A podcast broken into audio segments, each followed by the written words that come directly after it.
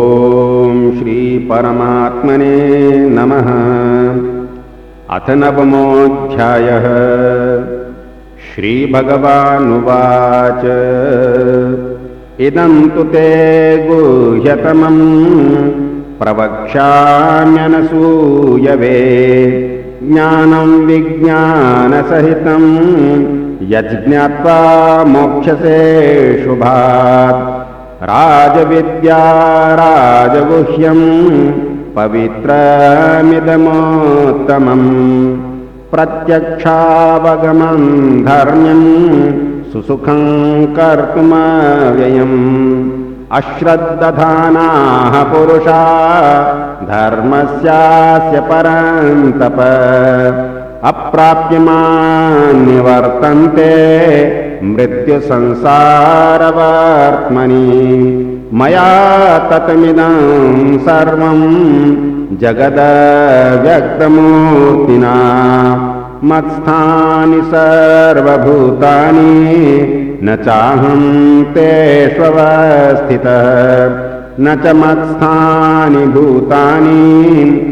पश्य मे योगमैश्वरम् भूतभिन्न च भूतस्थो ममात्मा भूतभावनः यथाकाशस्थितो नित्यम् वायुः सर्वत्र गो महान् तथा सर्वाणि भूतानि मत्स्थानीत्युपधारय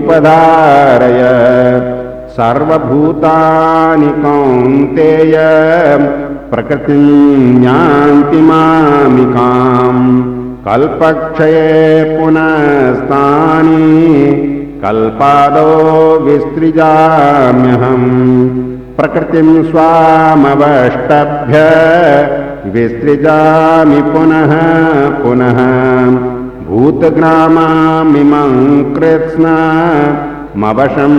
प्रकृतेर्वशात् न च मान्तानि कर्माणि निबध्नन्ति धनञ्जय।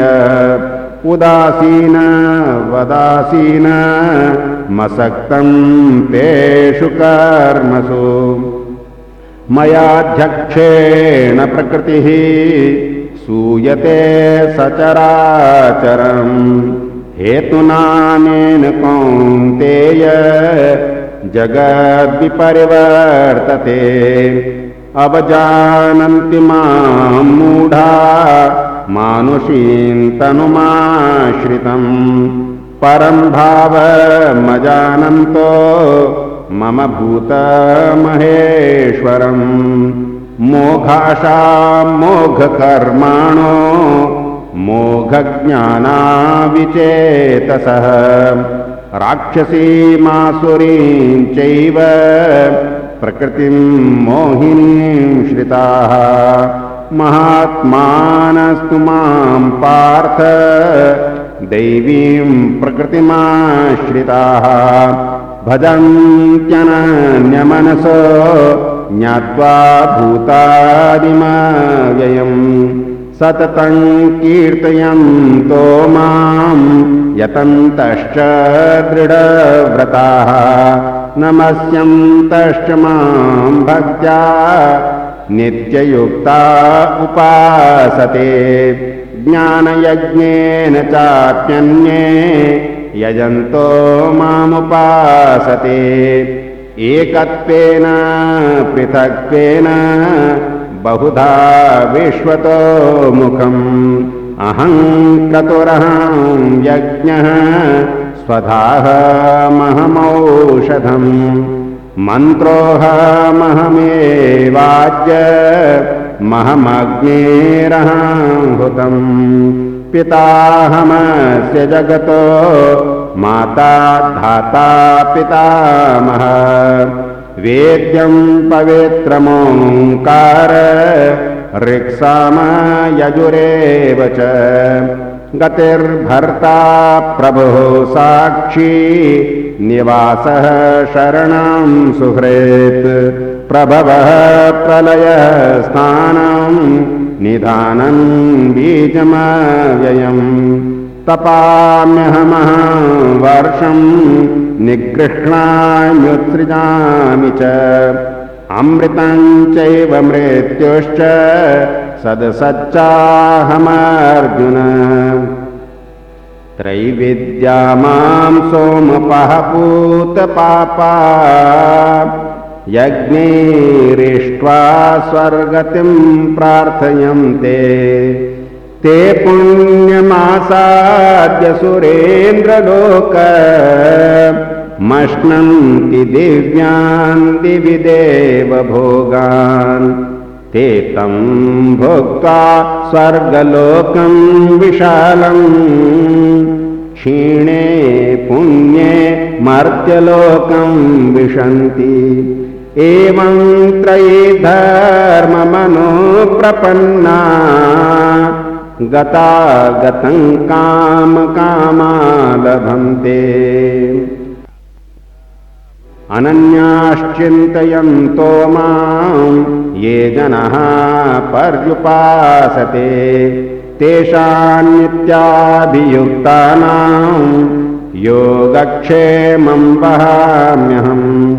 येऽप्यन्यदेवता भक्ता यजन्ते श्रद्धयान्विताः तेऽपि मामेव कौन्तेय यजन्त्य विधिपूर्वकम्। अहं हि सर्वयज्ञानाम् भोक्ता च प्रभुरेव च। न तु मामभिजानन्ति तत्त्वेनातश्च मान्ति ते यान्ति देवाव्रता देवान् पित्रीं यान्ति पितृव्रताः।